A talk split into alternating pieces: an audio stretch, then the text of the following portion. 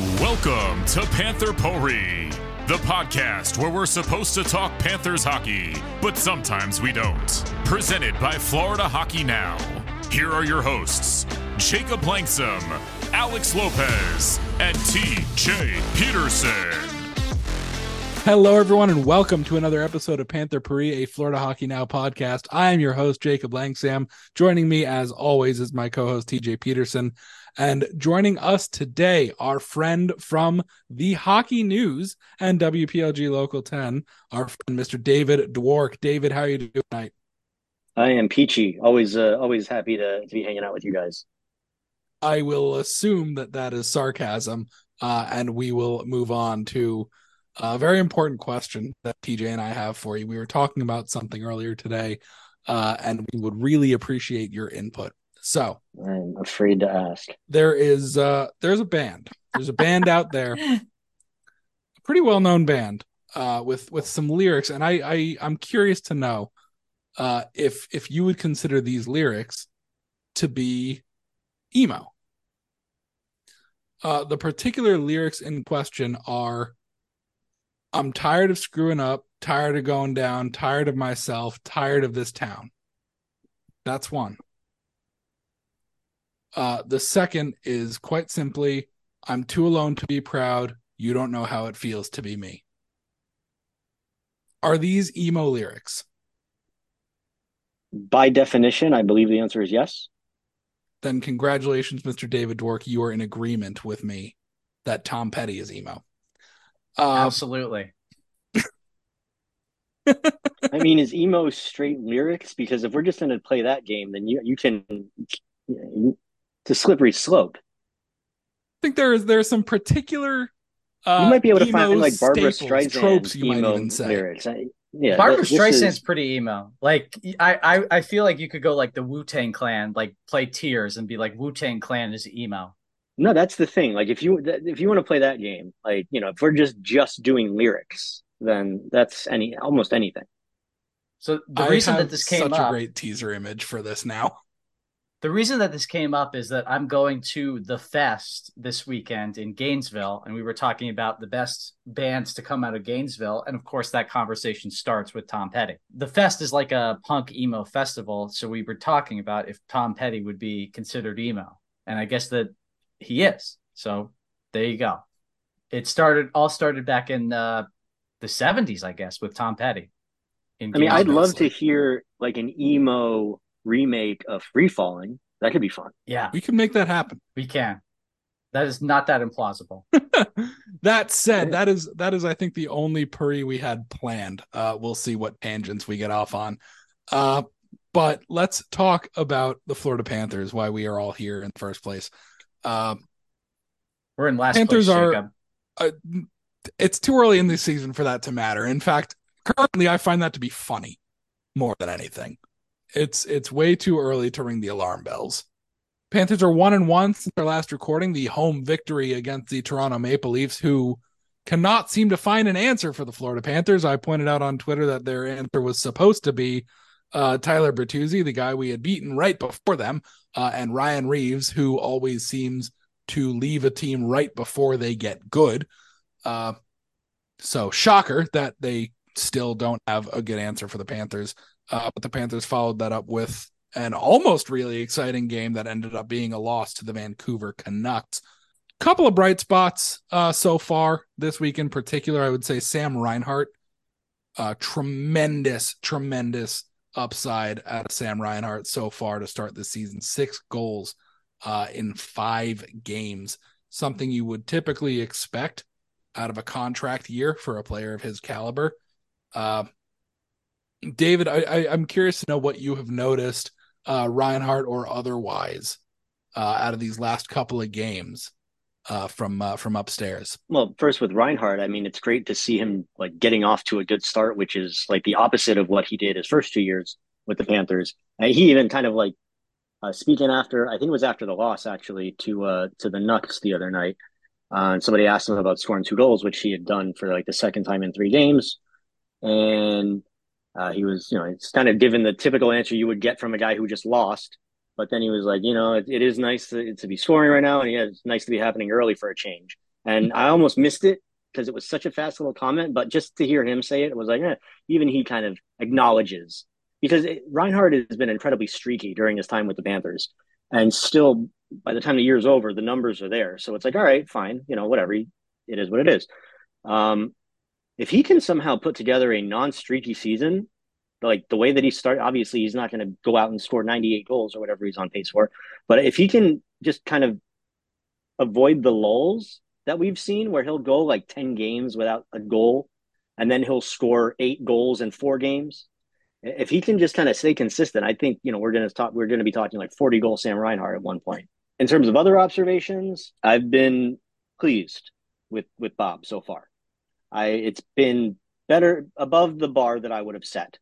And hmm. I, you know, that's good. If he can maintain this kind of, and usually like Bob is another guy, you know, not to sound like a perfect segue there. But Bob, like Reinhart is another guy who's you know throughout his career slow starts. It takes him a while to get going. Um, so if he's another one that if he's starting early like this, then you know we'll see what happens because you know good Bob is uh good. It's it's it's uh it's a it's a difference maker. It's an impact player. You know, like it is going to determine whether or not they win games or lose games. He like won Bob them the being, Jersey game. You know, yeah, Bob being above average will keep them from being like a, a teeter wild card to division playoff team. If they get good Bob, yeah, we're talking. I would be talking division, like division competitive type stuff. If the if the Panthers get consistently good goaltending all season, yeah, then that that's that's my my one big wild card is what's going to happen with the goaltending. I expect it to be okay, but I, you know, I wouldn't go out there and just say I'm banking on the goaltending being a strength. I wouldn't say it's going to be a weakness, but I wouldn't say it's going to be a strength. If it comes out and actually is a strength, then holy cow, boys. Yeah. I'm excited.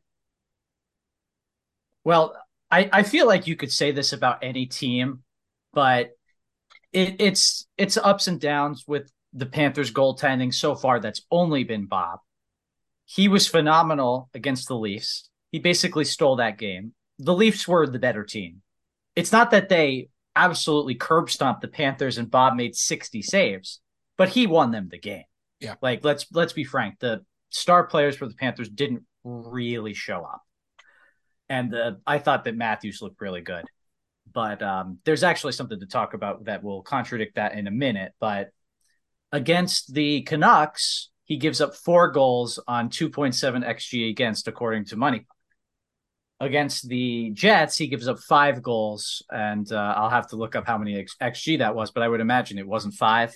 Now they got outplayed by the Jets as well, but you know, I I think it's interesting that both of these games are kind of a similar context where he's been strong the rest of the year. You can't put the Minnesota game on him. He didn't really let in any no. weak goals. Played very well against New Jersey. Played very well against the Leafs, but two three games in five days all that bob started that middle game against the jets he lets in the five goals weak performance three games in six days going from thursday home opener saturday game against the canucks to the tuesday game against the sharks which he isn't going to end up starting actually which i this is part of the what i'm asking you about i guess but he he had a weaker start in that game for sure. It's not all on his head.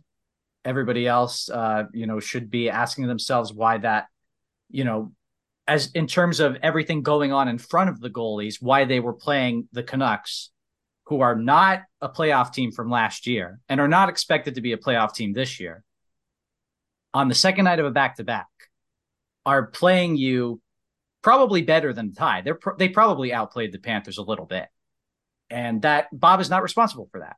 But going back to the question that I want to ask you, um, do you think that there's something to be said about that goalie start management maybe contributing to those weaker starts? Uh, I mean, you're speaking specifically for Bob, right? Not just like a generally goalie question. Yeah, I think I think, with, I think that you could you could go either way with it. Well, with Bob, it's so hard. Like I'm, I would go about like the traditional sense is what where I would put my baseline for this.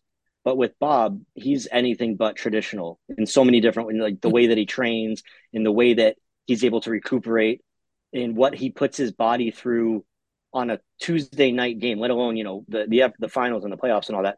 Um, he's just a different beast. Um, so I think he actually thrives under those conditions mentally for sure. Physically, it's like that's where I think in and this might be where you're asking me. It might be where the where the coaching staff needs to kind of manage that a little bit, which could be what they're doing now.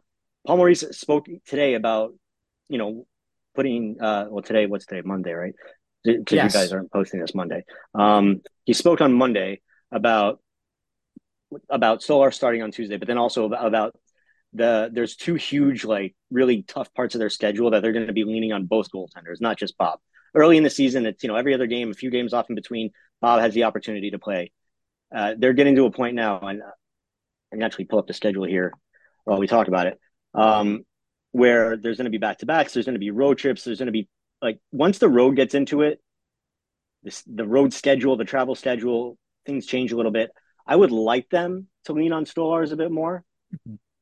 I, and I think he's, we don't know yet, but based off what I saw of him in Anaheim, even last year when his numbers weren't as good, he's a solid goaltender. Will Bob yeah. benefit from that rest? I, that's ugh, I like I'm trying to come up with like a really logical answer, and it's difficult just because, hey, every year has been different with Bob. Whether he hasn't had a year where he just ran. Um, I'm just going back to last year. Like he got sick at the end of the year. Yeah. Well, he, he got he got sick. He got hurt, and then he got sick, or whatever it was. Um, he was out. Was he out in February? Uh, when Lyon first got called up, and he started a few games. Yeah. When was uh, that? That was, was on, definitely. It was, yeah. It was later. a road Go trip ahead. where they were like in Pittsburgh and Toronto or something. I want to say, or Pittsburgh and New York. That sounds um, right. Yeah. Yeah, there was the pink, the Penguins game was where Lyon like I think they lost in like like seven to six in a shootout. And he played out of his mind, even though he yeah, he still played very and, well, even though he gave yeah. up six goals. Yeah, no, that was it was crazy. Um, so yeah, like there's no real like anything like quanti- something quanti- quantitative to fall back on in this regard with Bob. So it's tough to say. Um, I, I just keep I go back to like all right, five games, three of them have been really I think above average like the Devils game, he gave up three goals, but he he probably made so many saves above expected in those first two periods to keep it a four nothing game. Um, even like yesterday or uh, Saturday against uh, yesterday, I'm so off with my days. Saturday against uh, Vancouver, uh, like there was a couple snipes in there, but it wasn't like the typical frustrating Bob game where the Panthers would lose like a game like that, where he's giving up goals and you're like, oh, geez, if those didn't go in, or you know, a bad rebound, and that's another thing, the rebound control has been better than usual, which is something that I'm usually very like hard on him about, and that's been better. So I, I don't know, guys. To see him playing like this early in the year, I just it's better than usual. So if they manage it starts to a point where he's able to excel on a regular basis, and if Stolarz plays well enough, uh, that they can feel comfortable giving Bob the night off, then yeah, it, it could it could get interesting. So Anthony Stolarz makes his Panther debut tonight. David, you're also a goalie, obviously not at the same level as Anthony Stolarz, but you but are a, a goalie. You know the position very well. as a as a goalie nerd, what are you looking forward to analyzing about his game? Um, uh, seeing him in a game setting is what I'm looking forward to yeah. most because I've seen him a lot in a practice setting for the last month now, and I, you know, I've seen how he how he is technically he doesn't have a lot of wasted movements. He knows how to use his size, as I kind of just mentioned. He's massive, massive goaltender. He's like six six or whatever he is. He's a yeah. big man. Um, so yeah, that's what I'm looking forward to. I want to see how he moves in the situations that you're not expecting. In practice, you know there's a two on one coming, there's a three on two coming. You know you're dealing with a power play, and uh, yeah, I just I, that's what I'm excited to see. You know the little things, how he interacts with the referees. You know, does he have any silly little tendencies of tapping his pads with his stick or anything like that? Like you know, in addition to obviously watching him play, uh, there's all these little things that goalies that we look at about each other and then we check out. So yeah, it would be nice to see him in a game setting and start kind of having having a baseline to compare to moving forward. Just before, basically, just before coming on with us, uh, you actually put out an article on the Hockey News uh, about Stolarz uh, and his uh, his first start here with the Panthers coming up. Uh, what what in that conversation with Stolarz Uh, give us a little tease so so people are also uh Gonna click on the article. yeah there we go. Uh, Okay. to get towards the article, what, what have you heard from Stolarz more uh, on a more personal level uh, that we should look out for? Well, and aside from speaking about, you know, it, how he keeps himself prepared to, you know, to play at his best when he doesn't start all the time, and the relationship that he's building with Sergei Bobrovsky, which I also spoke to Bob about, which is all in the story. Um, what he talked about off the ice was how much he just loves so far living down here, how he's just settled into his place. He's like visiting different restaurants out in Fort Lauderdale. He's, you know, just kind of walking around, enjoying it. And I mean, for a guy who it's not like this is so new to him, he's spent the last four seasons playing Yeah. in for Anaheim and San Diego. Um, it's the San Diego Gulls are their AHL team. You know, I don't want people to screaming at me, "Yeah, San Diego doesn't have an NHL team. Um, but yeah, so to hear him kind of talking up how nice the Fort Lauderdale area is, just you know, a little sense of local pride for us guys that are down here. Um, but no, really, just he's a good dude. We we talk football a lot. He's a big Hmm. NFL guy. Um, so I find that when we're just fan? kind of I don't think yet. he, you know, he's not from here, sir. Um, Neither am but I. ju- in terms of some pe- somebody with the Panthers who's only down in South Florida because he's paid by the Panthers, who has become a huge Dolphins fan, is Bill Zito. Mm, Um, but no, Stolarz is a huge New York Giants fan, diehard Giants Yeah. fan. that's disappointing. He's from North Jersey. What do you? Yeah. He's a, I see. I Well, see Edison. I, know, New I would Jersey. expect him to be a Jets fan then. I know. I know Edison, New Jersey. He's That's- a goalie. That's, that's where his Giants weirdness country. lies. That's Giants country. There you go. TJ throwing some geographical knowledge on the situation. All right, Central as, Jersey, baby. as someone Yeah. native to Long Island, fine. I was I born mean, into it- a it- Jets it's- it's family. He says he's Technically got a North lot of Jersey. Jets buddies, though. His a lot of his buddies Yeah, are Jets. I bet. Yeah. But yeah, that he uh if if you want to know what he thinks about the Giants, we can get into that. But um but no, I I- like you know me, like I'm always chatting up the goalies, whoever's whoever's around, like I'm always happy to talk to them. But Stars is just a cool guy. Like when I did a story with him uh during training camp about his gear, he's just like happy to let me play with his helmet or you know, trying his gloves or whatever. You know, we're talking about webbing for and you know, it- it's just the, laid back dude. Just, I mean, really, guys, as we've seen this team get built over the last few years, every single player that gets put in that locker room is just a good quality, good character dude. Like, there's no egos, there's no, you know, d bags, none of that. And I, I, you know, again, it just brought up Bill Zito, but just a testament to the team that he's put together because it's just good people, man. Everybody's easy to talk to. That's why they got rid of that locker room cancer, Marc Pysyk. Yeah, he was awful. Oh my god, the worst. I, I, No, I, I just, was just talking to George George Richards and I were just talking about Pysyk the other night. Actually, uh, just such a great Mm. dude. You know, miss miss the Pysyk guy. I, I think he's going to get a few games here in Pittsburgh. We'll see how those go because he had that awful injury last year, Yeah. which prevented him from playing at all. yeah, a few former Panthers are in Pittsburgh this year. You got Colin White up there too. Reilly Smith is also in Pittsburgh. yes, he Can't is. forget about him. Ah, I forgot about Reilly Smith being in Pittsburgh. That's right. Yeah, it's very interesting. They've got a wild team, but I think it's going to be very fun no matter how it goes. I think it's going to be very entertaining. It feels like Erik Uh, Karlsson is a former Panther just because of all the times he's been linked to the Panthers. David, I was gonna say TJ wishes that Erik Karlsson was a former Panther on the Penguins. Well, you know, maybe maybe They- in a few the, years. the trade couldn't have worked this No. year. It just be- with the the money that's going to be on IR, not even LTIR, it just wouldn't have worked. But um, Unless he can play that, D- th- three positions at once. well, Yeah, I mean, it's, sure. he has won three Norris trophies, so maybe he can. But Hmm. um, a guy that I want to talk about who is in 62 minutes of five on five ice time this year, plus six, six goals for the Panthers, none against, 72% expected goals. None against. I didn't realize that part. None against. This is, and also 37% offensive zone faceoff percentage, which goes to show that he is starting way more of his shifts in the defensive zone. And this man is named Evan Rodrigues, who has been under the radar, fantastic for the Panthers so far this year. And him and Barkov have really been a dominant top line combo. Uh, whoever's been with them has really reaped the benefits of playing next to those guys.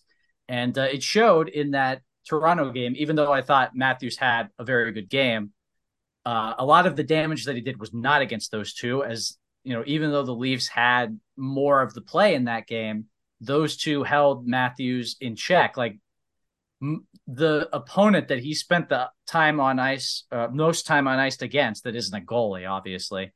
Uh, Matthews and Marner, pretty much one and two. And they fared, fared very well in those minutes. Really, the only stretch of the season where they haven't been tilting the ice is that third period against New Jersey, where the Hughes, Bratt, uh, Toffoli line were kind of shelling them. And that was, first of all, that's a phenomenal line. Yeah. You can't really blame them for getting a little bit beaten by that line.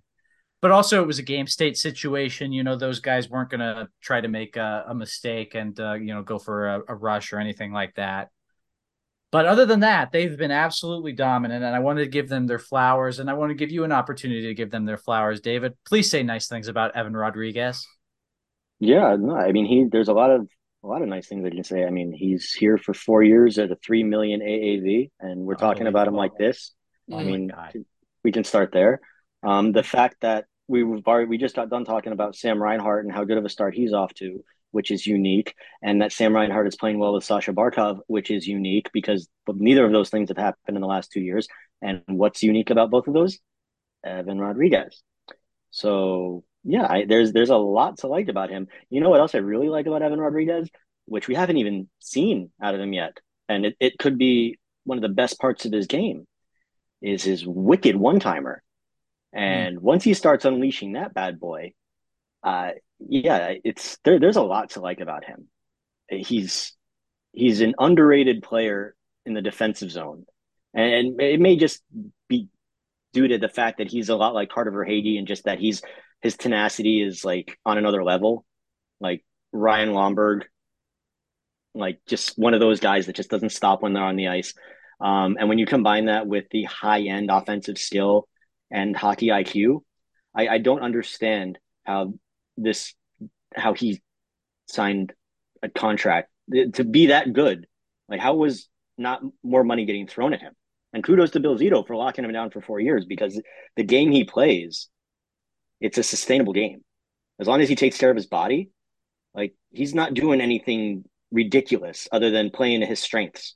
So yeah, there's there's a lot to like about Evan Rodrigues. And and I'll leave you with this, you know, this little kicker. Super nice guy. Super nice guy. You know, he's got little kids. He's, you know, they're running around the rink. He's he's getting acclimated to South Florida, happy to talk to you in the room. He chats up everybody. Um, just yeah. I, I feel like we say that about everybody, don't we? Like just Yeah. but um yeah, TJ, you can you you're gonna have to give a lot of flowers out this year, I think, for Evan Rodrigues. He's he's legit. He's our guy for yeah, sure. He, he is. He was. Uh, he was already the the 2023-24 uh Panther Prairie totem. Uh, oh, there you go. yeah. So we we will be patting ourselves on the back a lot uh on him. He he's our guy from this year. I would expect you to. Yeah, currently currently second on the team in points with seven, only behind Reinhart's eight, uh, ahead of Barkov and Tkachuk. Uh, I believe is- Rodrigues has the primary assist on four of Reinhart's goals. Well, he's definitely got three primary assists uh, at five on five. He's got five or four No, one of them is a power play goal. One of them is a power play goal for Reinhart. Yeah, he's got one. He's got a one. Reinhart's goal got two power play in- goals. One of them Rodrigues was the primary, and one of them Rodrigues didn't assist. I think it was like Barkov and Eliel. Yeah, that sounds right. Dmitry Kulikov has three assists. How about that? Paul Maurice has been raving Oh, about Kulikov. you're all the way up here. No, I'm right here. Uh, I was looking for on evolving hockey uh, at their Mm. at their all strengths uh, individual scores, uh, individual scoring metrics, and I'm scrolling down looking where is Evan Rodrigues on this list. I want to see where he ranks uh, in the league in primary assists in all situations. Uh, I went too low. He's tied for third. Yeah. Yeah, I mean, what did you expect? Come on. It's, it's four, right? Yeah, Pretty good. Yeah, But yeah, This- just real quick, what I was just saying is I don't, I don't think anybody's written about it, but we, he's talked about it. Is like just Paul Paul Maurice has been so happy with how Dmitry Kulikov has played. Uh, I don't know what the bar is in in Paul's head or Cooley, Um, but you know, because he coached him in Winnipeg and he's obviously seen a lot of him. But he just said he that's right. Mo said of Cooley that mm-hmm. he's very he's healthy now. He's able to do a lot more, and he's just a reliable. So for what it's worth, uh, Paul Maurice has been very very happy with the play of Dmitry Kulikov. And aside from you know one or two you know penalties that you kind of eh, you know you're a little annoyed at, like his play has been you know, pretty solid. You haven't yeah. haven't been yelling at him or screaming at him. So no, I think he's he's more or less filled the role that you would expect him to fill. I wouldn't say he's exceeded that role. Uh, that's all you ask of these guys in this right, situation. Well, we we've been spoiled though because we've gotten so many guys that have so wildly exceeded their roles, like a Verhaeghe, like a Rodrigues, I like a Montour, like a Forsling, Josh Mahura. I mean, there's this giant list of guys that Bill Zito has picked up for the Panthers that have to add. so wildly exceeded their role that it's Not weird to, to see someone to just fill it. Not even underachieve. Yeah. I again, I think that's just the testament to the front office, man. Like the Panthers went through a long enough period of their existence where whether it was poor bad luck or poor management or poor decision making or whatever, um, but they've they've got it figured out now it, it's it's pretty awesome. Well, we were talking the other the other day outside the locker room about Moneyball, and I was like, who you know, who would be the Billy Beane of the NHL? And I think it was Jameson that was just real. He's like, it would be Billy. And yeah, like, really. So yeah, it's pretty cool. The, the, you know Panther fans suffered for a long time, but yeah. Uh, one other guy though that I, I want to highlight as a, a, diamond in the rough, Uvis Balinskis. I was very skeptical a guy coming out of the Extraliga at age 27. You'd never see this, but he's not only been functional, he's thrived on the third pairing with uh, Mahura. They've been very strong together. He's third on the team in expected goals percentage. Look, a big part of that is that he's being sheltered, but he's doing exactly what they expect of him and a little bit more too. I mean, something that I just really hate about some depth defensemen is that you can tell that they've got like a list of instructions in their head, you know, like get it deep, hit the guy with the puck, glassing out. And that's just not him. Balinskis has a lot more to his game, and I think that he may even have a little more to offer. Uh, you know, God forbid there are more injuries on the blue line, but if there are, maybe he steps up and in the top four, we can see a little bit of some of that offensive potential. I kind of see it there. Yeah, that's the thing that we haven't really seen uh, that he's really good at is the offensive side of his game. I think, uh, and I think this is something that Paul Maurice has kind of talked about because he, just like the rest of us, like nobody really knew who Uvis Balinskis was. Yeah. Uh, outside of you know the guys who scouted him obviously and found him and brought him here. Um, but yeah, as the coaching staff kind of got to know him over the course of camp, it was like, okay, well, this guy, he, okay, he can play, and it's like, oh wow, he's really good. And now all of a sudden, it's like, oh yeah, he's in the opening lineup, and oh yeah, he's really playing outplaying, you know, everything that we thought so what's the next step? Because early on, you want to take care if you're a defenseman, especially like the last thing you want to do is stand out in the ice for the wrong reasons. I think as his comfort level grows, because I don't think it's a matter of being sheltered or anything. I think you know everybody is asked to play kind of similar roles on this team, whether you're on the fourth line or the fourth line. Obviously, expectations will be different, starts will be different, uh, but in terms of what is asked of whether you're a center, whether you're a winger, whether you're a D man.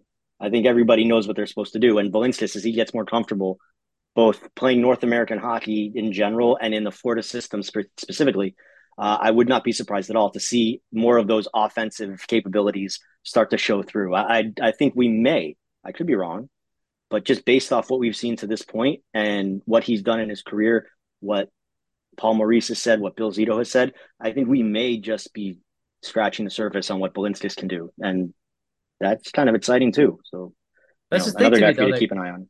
He looks comfortable. He already does. Yeah, well, that's, that's, the remarkable thing. That's what's like, really impressive is like he's kind of got thrown in, you know, two feet first or whatever you know phrase you want to use, and he gets thrown into this crazy training camp that NHL guys struggle with, and got better and got stronger and the harder things got he just thrived and pushed through it and that's kind of the sign of a guy that can make it in this league because some guys they get hit with all that and they have to take a step back or and no you know no knock on it it's just hard And to see Balinskis just kind of taking off, yeah, it's nice. Yeah, Balinskis, I I'm curious to see how much more he can grow. I know I know we love to see these guys who are green to the NHL, but at 26 years old, how much more room really is there for his game to improve? Um, you know that that we love finding our third pairing guys out of nowhere, and it's obviously great to have them. It would be interesting to see how much more room there is for his game to improve at the NHL level, though. Well, I, I, I have two words if I can remember them. Brandon Montour when he finally had his breakout. Fair point. Some players are just late bloomers. Some guys are. You know, obviously very different situations, but if you're talking about the age thing, you know, a perfect example right there in your roster. We're not going to mention anything about our reaction to that trade. Um, I was open to it. If you go back, you'll hear me say, yes, he's got terrible results, but it's a third round pick. It's a roll of the dice. It might work. Yeah, to be fair, you would also hear me say, well, he was good in Anaheim and he just wasn't that good in Buffalo. Maybe we get Anaheim Brandon Montour instead. Turns out we didn't get Anaheim Brandon Montour either. We just got an entirely different Brandon Montour who was good. It's it's weird though, because like he was he was good, but he wasn't this until no the last season. He like took a huge step up, which goes to what David was saying about you know him being comparable to if Uvis Balinskis at 26 is going to take a step up. True. And uh, it's going to be interesting because I you don't typically see these number six, number seven type of guys be as dynamic, you know, as fast, not only with his feet, but with his hands, not only have the north south speed, but the lateral speed. You just see a lot of things in his game that will translate if he's got the IQ, and nothing that I've seen suggests he doesn't have it yet. You know, a, a test to see when the front office might be finally convinced that, okay, you know, this is the real thing. Uh, how long before he gets an extension offer? Because he's you know he's on a one year ELC if I'm not mistaken. Yeah. Mm-hmm. So you know at, at, his age, at this level, a guy that plays like that, you could probably lock him up for a few years on a pretty team friendly number if you're convinced. So that'll be something that I'll be keeping a keeping an eye out for. Yeah, that's true. I mean, all right. The KHL is better than the Extraliga, but you know who else came over as like a 24, 25 year old? Uh, and he's had an all right NHL career. Mark Giordano. I'm talking about Artemi Panarin, but oh. sure, Giordano. He played in in Europe for a while, I believe. And I thought you were. I don't know the, the history of Giordano as much as I know the history. I, of, I will look it up, but uh, he, but yeah, he totally came over from the KHL. Yeah, uh, although there I are believe... those stories about Tarasenko uh, after the Blues drafted him because Tarasenko and Panarin are the same age. They were teammates in Russia uh, as teenagers and the story goes that when uh, after the Blues drafted Tarasenko, he said, "Hey, this Artemi Panarin kid, take him too," and they didn't listen to him. And then five years later, the Blackhawks get him for free. Yeah, Mark Giordano, 2007, 2008, spent the whole season in Russia. Hmm. Did not know that. That's where I thought you were going. Any anything else on Uvis Balinskis, guys? No, now you got me thinking about my my days calling KHL games. So I'm down a whole different rabbit hole now. Oh man, oh man. Uh, yeah, that's, cool, that's, that's cool immense, I'm sure. I called the the conference finals Shesterkin versus Sorokin when they were in the oh, KHL. Wow, oh. that's an awesome game to call. That was a oh. series. That was and that's like the two rivals too, the the two army rivals. So it was like it was it's like the Red Sox Yankees. The, yeah, exactly. Um, awesome. So that that was that was a fun year. Some some That's crazy so names. Cool. Oh my god, yeah, and like Sorokin, like I was living in New York at the time, and like the buzz for Sorokin was very real. So that must have been amazing. Uh, I do want to move on though, because uh, we only got a, a, little bit longer of your time. So I, I just want to get your reaction, I guess, to um, the news that Justin Sourdif has been sent down to the AHL and your thoughts about his time and the whole like carousel of the 12th forward, maybe William Lockwood getting a look here. With Sourdif and with Samoskevich, I think A, it's awesome that the Panthers yeah. have two 21 year olds that are already even able to play, you know, re- reasonable NHL game, that they're at that level already. Because coming into the season, I would probably have said they didn't have anybody that was ready at that level yet. Mackie would have been the maybe. Uh, Justin Sourdif was a big question mark just because, like, obviously he was great in the WHL, but a lot of guys are great in the WHL Yeah, that go to absolutely. the Happened to Yemi. so so he gets and then he gets to goes pro last year. He gets hurt. He has a very rough year. He plays like half a season in and out of the lineup. So to to see the two of them at this level right now, it's it's awesome and it's a great thing. And I'm hopeful that we're going to see both of them, you know, a few times more during the regular season. Right now, I think it's just a matter of where where are they going to play? Unless one of them or both of them, whoever, are making it where they have to be in the lineup, where they're out there, you know, driving play and standing out, which what they've done at every level that they've played until now. So maybe they'll continue it, but they're not quite there yet. No. And and Florida, I, I don't think they're a team that can just kind of give that give that audition ice time. They're too good of Yeah. a team to to be there. And so for the time being, let them go down there and play top six minutes, top power play time in, in Charlotte. It's a very similar system. They already have familiarity with the coaching staff because they've already both played there last year. Um, I, Florida's got this guy, Jonah Gadjovich, and I really don't know much at all about him, but I know that they're excited about signing him and that he's about to join this forward group with Kevin Stenlund and Steven Lorentz. And these are all guys who, like, you know, aren't the most the biggest hockey names and are out here playing excellent in a system. And when I see that they get excited about a guy like Jonah Gadjovich, I'm like, well, I am at least going to give them the benefit of the doubt and see how he performs in the Panthers uniform. Um, and then the teams also looks like they're getting back uh, Sam Bennett for uh, That's yep. the Saturday game against uh, Seattle, which is it's not a sure thing at this point, but it sure sounds like things are moving in that direction. Um, and then bringing the both of those guys off of IR um, and adding that to the forward ranks, uh, Florida's going to carry 13 forwards. That's kind of that's what their sweet spot where they want to be. They don't want to be scratching multi, especially because if they're scratching two guys, it's certainly not going to be. You know, even if you're scratching one guy, it's not going to be the rookies. Paul Maurice has made that abundantly clear. If they're up here, they're playing. If they're not playing, they won't be here. And right now, there's just no room for what they were offering. And I'm go ahead. No, I was say, and how much is it worth giving up that time to let them grow? And perhaps, you know, is it going to help the team? Is it going to hurt the team? I don't know. I think right now you throw your best, what everything, you know, your best cards on the table, and you let your young guys grow. I mean, they're so mm-hmm. young. I feel like I give you a really long-winded answer, but I hope I, I got my point across. No, I mean there's a lot to you know go through in and uh, I would go back to what I said last week and I and I still believe it. You, you said the Panthers are too good and I agree with that, but I also think they're not good enough. Like they're not a Vegas, they're not a Colorado, not even a Toronto. Where like I would put a lot of money down on not just each one of those teams to make the playoffs individually, but like a parlay with all three of them making it. And if that doesn't hit, I'll be stunned. Like those teams are getting in, no question. Panthers are not in that position. I'm confident that they'll get in, but I'm not certain. And they shouldn't be certain the way the season started. They haven't played poorly, but like you, you two and three. You know, most of the teams in the division have more points and more points per game than them. So you can't be cocky. You know, you have to treat every game like it's and you know not necessarily a playoff game, but you're you're playing to get into the postseason. Whereas those other teams that I mentioned, they're it's more of a tune up for the postseason for them. Well, my my argument to you would be who's Vegas missing? Who's Toronto missing? Whereas Florida is missing one of their key forwards. Yeah, And, and without even getting into the defensemen, because I think they can survive without the top D better than they can survive without a Bennett.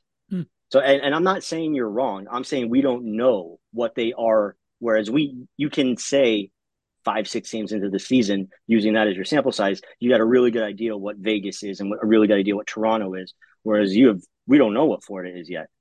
We know that they're okay as they are right now, but as they are right now is not what they're going to be.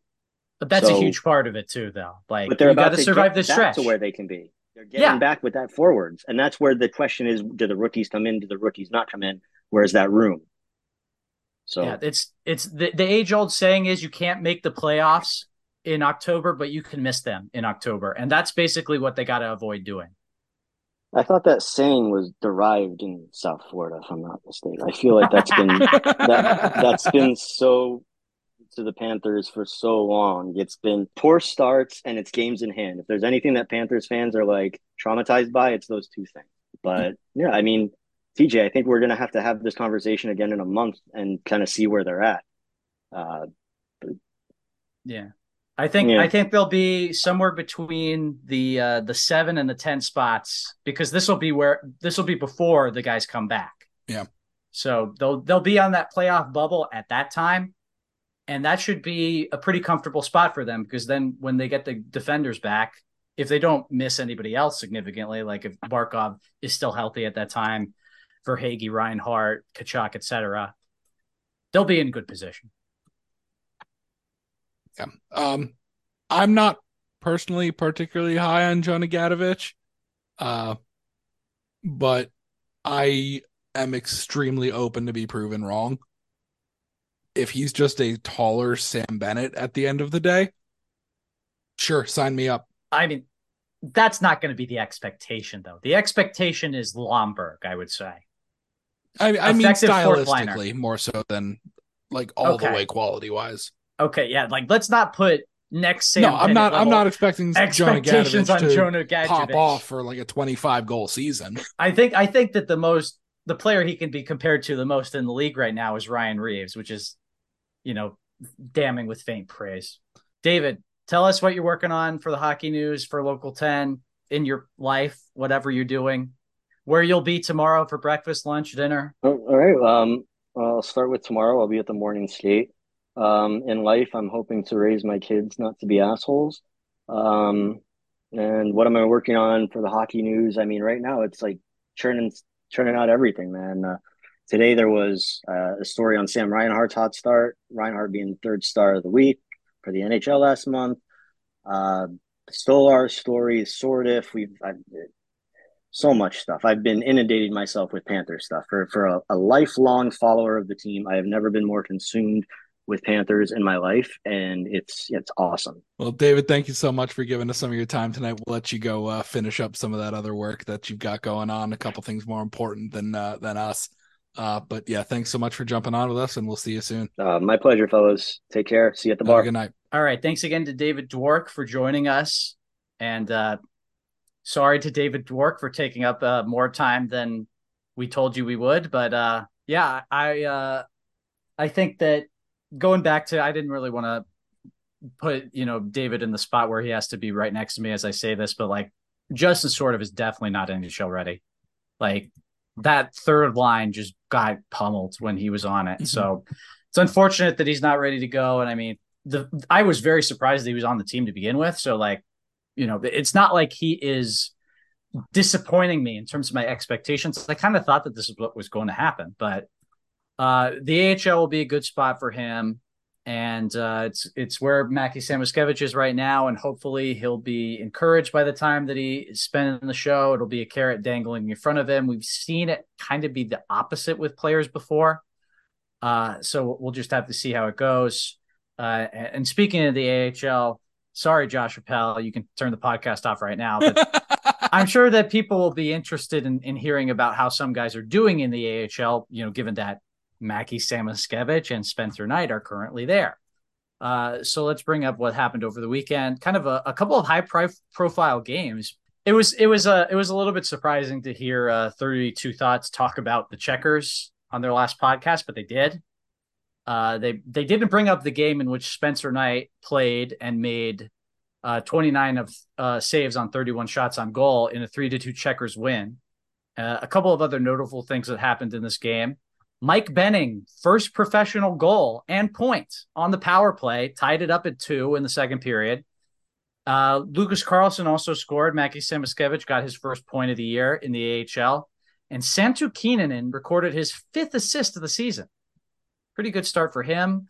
He has uh, six points in the first four games of the year. He got another point in the next Santa game. which was a- has six points in four games. that's correct. Huh. So it's a very what good start know? for him. Seventh round pick or sixth? Uh, I think seventh. I know it was super late. Weren't there two Kinnunens in the same draft? And didn't we get Yeah. both of them? He's uh he's 24. So not necessarily like uh you know the same as Samoskevich in terms of the unrealized potential, but like you definitely want to see him killing it like that, and he is. So that's fab fabulous, and um, might be another guy to think about in terms of this blue line because right now That'd be cool. a lot of a lot of guys have the potential to step up and, t- and take a spot there. And uh, we and have joining another us now, guest. special guest co-host Alex Lopez. Alex, how you doing tonight? Remember when I said I did a thing, guys? No, I actually don't Oh my remember that at all. Hi, guys. So for for those of you who are listening to our podcast, which does not have video, Don't worry, I'm about to tweet this picture. Alex is wearing a what seems like a perfect replica of uh, the Beezer's mask from '96. Is that not it? It is not a replica, guys. Oh my god! Excuse me? It is not game worn, but this is not a replica, guys. Wow. All right. Well, that says it all. I don't even need to comment. I was hoping Dwork was still here, but I guess I missed him. You did just miss him, but we had a couple of uh, extra points we wanted to hit. All right. yeah, mainly this- the mainly the AHL stuff. Uh, good to see Spencer Knight put in another quality performance. He's given up four goals now on you know something like 70 shots. So uh, maybe not that many, but like 60, 50, something like that. Definitely above a 900 save percentage. Uh, checkers are two and two, whatever. That doesn't matter. We just care about the prospects. Uh, so good to see Mike Benning get his first goal. Good to see Mackie Samoskevich get another assist because I don't think that's his first in the HL, but first of the season. All right, Alex, we're going to give you 60 seconds to run down all of your insights from this week before signing off.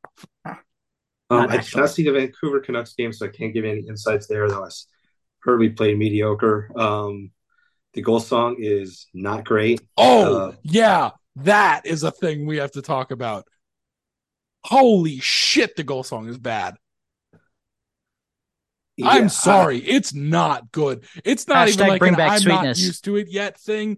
It doesn't follow any of the rules that I established. You could argue that it follows the participatory rule, but it doesn't when it's like three words one time or whatever. Like No, it, No. it's it's mul- it's multiple times. The only one who's heard it live. You hear "Go Cats Go" multiple times. But that's not even a chant that we do as a team. We did We're not a Go Cats Go crowd. We're a Let's time- Go Panthers crowd. Right. Like there was there was a time years ago where they tried to make Go Cats Go a thing and it didn't catch on. Um either way, it's not good. It's very monotone, which doesn't work for a goal song at all. Like like literally there was no reaction to the goal song. Like it was people cheered because the, the goal happened and then like it was just kind of the goal song playing and then like a few people still like clapping and whatnot it was not great uh, a particularly I don't want to whatever the hearing version of Eagle Eyed is, uh, a particularly Eagle Eyed fan uh, pointed out to I don't think that Hawk-eared? works because Hawk-eared? uh, sure haw- uh, I guess I don't think hawks are known for their hearing either. Hawks are also known for their vision. Um, Elephant eared. they're just big. Are they known for having good hearing? i think they are I think whatever. they're Someone really pointed out uh, on my Twitter. I'm trying to scroll through it and find it because I would love to give them the credit they deserve. Um, but Blink 182 released a new album uh, last week, and I know that that is short notice to release uh, to to choose a new goal song. Uh, but there's a song on that album that would actually make a phenomenal, phenomenal goal song. Uh, the song is called Dance With Me, and the chorus to Dance With Me by Blink 182 um, would be a really, really great goal song. Uh, the the Twitter user is Howard Myonis. I hope I said your name right. Uh, apologies if I didn't, but Howard, if you're listening, yeah, Dance With Me, phenomenal choice for a goal song if you even want something more uh, more modern or more just current than either of my prior suggestions. And it goes back Yeah. to Alex's suggestion. It even has the Spanish, the ole, ole, ole, ole. It does. you could have done ricky martin with your Ole Ole Ole. Yeah, but Blink 182 is more fun. Yeah. Um, yeah, it, it's just, but like back instead Something of the what ifs, we got to talk about right what now. we have. It's it just doesn't work. Like No. they're We're waiting for next year in terms of goal song appreciation. That's just the simple truth. I don't know. There's precedent for changing the goal song mid-season. Is there? What? Who Well, did that? Ryan Lomberg did it. well, Okay, but that was an individual Toronto's goal do- songs. Toronto's doing it. Okay, That's but that was Toronto. pre-planned. We literally did a whole segment last week about how Toronto has like four different goal songs. Well, yeah, but no, but literally though. one of their choices they had to get rid of because of the controversial lyrics, which is oh, not. they're not going to play that again, huh? Yeah, yeah, they're not doing it again. I mean, again, there's nothing controversial about the choice. It's just not good. It's not fun. No, it's it's not. It, it, it it's unfortunately a miss. And when you're going to do a custom goal song, you can't miss, and you need to beta test it. They did. I believe They- they, did beta test it. Is the problem? I believe they used it during the preseason. During the preseason. right, but like preseason in in front of a couple hundred fans or a couple thousand fans. That's a beta and- test, Alex. Yeah, but did what they else? Do, to what, the would you rather them tested it in the playoffs? No, but When- what- when's but the other but- opportunity? But my point is, did you go to those fans and be like, "Hey, if this was the goal song, what True. do you think?" Just because you played it doesn't mean you got like. Where did you have people paying attention to the reaction to the song? Because if you, I mean- it, you- you'd have to argue that when it was played in the preseason, it got a great reaction and people loved it, and then for whatever reason on opening night, it thudded. There's precedent. I mean, Team PR asked us what we thought of sweetness. So the, clearly, like this is something that they're, you know, Oh, they've been doing. hunting for a goal song of their own for a decade now. It's not easy. It's not, It but is. this was a miss. That's the problem. It's easy to not do this. Oh well, I again we all picked out goal songs that would have been good choices. I mean, at what point would you guys best, have but- actually been like, you know, knocking down the doors, demanding that they change it from sweetness? never? And I'm not trying to get hung up on sweetness, but like, there's been a few goal never. songs Sweetness they've was had. a good goal song. They've had a good. They've had a few good goal songs throughout the years. This is not a good goal song. The the Dropkick Murphys song from like 2017. I thought that was a good goal song. Personally, wasn't a fan of that one just because of how strong the Boston connotation is with them. I know Jimmy Eat World aren't from Florida, but like you don't think of Arizona when you think of Jimmy Eat World the same way you think of Boston when you think of Dropkick Murphys. That's fair. Yeah, but it's the better than song this. itself was It's fun. better. It was engaging. It was Yes. exciting. yes, The, the, the problem. The problem is that the Panthers have had good goal songs for a while. They've never since Rock and Roll Part Two, they have not had a great goal song, and they keep getting rid of good, I searching mean, I for still great. disagree with that. Okay, either way, Sweetness was a, was a great goal song. okay, it was great. Then, for for whatever reason, they perfect. decided to move on. They're looking for perfect. Right, they're looking for perfect, which I understand. I'm fine with, but you struck out on this one, and you're better off moving, like just quietly moving on. Yeah, I know the the artist did did something custom for you, even though he really didn't have to do too much because all he really added was "Go Cats Go." Um, but it, it is worth noting that this was the DJ responsible for Aaron Ekblad's personal goal song last year. yeah, So and- there and- there was that connection already. right, but it missed. It didn't work. and they're honestly better off just letting it fade away and picking something else for even if they go back to sweetness for their year as a placeholder and try again next year. But like this was a miss. Like just don't make us go through a season of this guys. It just fell so flat. You guys will see it when you go to a game and they score and like the energy just dies after about 45 seconds after the goal because the song just doesn't work. Like literally by the time the puck was dropping after the goal, the crowd was like back in their seats. And this was a packed house against Toronto with like maybe 5% Toronto fans in attendance.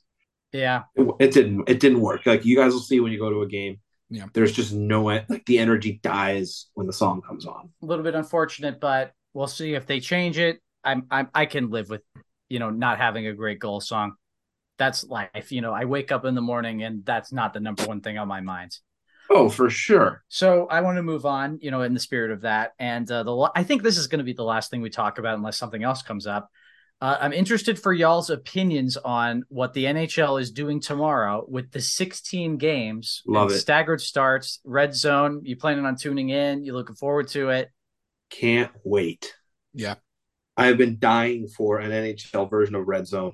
Everyone who tries something like this sees success. College baseball does it during the um, College World Series. Oh yeah, During the squeeze play or whatever. It's So, uh, phenomenal, Yeah, The NHL, like, like every. I mean, obviously McDavid's not playing tonight, but the perfect world is if McDavid's on the ice, you go to that. Mhm. Anytime the team's on a power play, and when a team scores a goal, you go and show it quick. This is something that like needs to be happening once a month, or you don't have to have all 32 teams. Maybe do, you know, instead of 16 games, or eight games. Eight games on at a time gives you plenty of content. Octobox is a thing. Like Yeah, this, and I mean it's been- just two and a half hours instead of five. right. This is something that should have been done years ago. The Red Zone channel is so popular. It's football crack, and hockey lends itself to it in just the same way. Like, why did it take so long? I'm so excited for this. I'm going to have that as my main screen tomorrow night and the Panthers game as my second screen experience because we're only going to get this one time this year unless it goes really well. And I want to see it, and I really hope it works. Me too. I think you said it perfectly. Like every sport that's done it, it works. Yeah. Uh, Germany has actually had this with the Bundesliga apparently for a while, and they brought it to the states. ESPN Plus has it now, and it's fun. I don't love what the Premier League does. They just showed like one game, except if there's like a big moment in another game. I would prefer they switched around more, but you know, whatever. Uh, Red Zone's perfect. Other sports have done similar things, and I've I've loved it too. So hopefully this will work just as well. yeah, I really hope it works, and I hope, I hope it works, and I hope we get this at least once a month. Yeah, so I uh it starts at six o'clock. I don't think it's going to be on ESPN until seven, but then you got it for the rest of the night up until an 11 p.m. Eastern time puck drop in Vegas. Let's do it. Yeah, hell yeah. And on that note, we're looking forward to Hockey Crack tomorrow. Yeah. Rate us five stars on DatPiff or GoPuff, one of those. Those are two wildly different things. They are. They just have similar sounding names. They sure do have one syllable followed by a second syllable that ends in a double F sound. Good night, everybody. Go Panthers.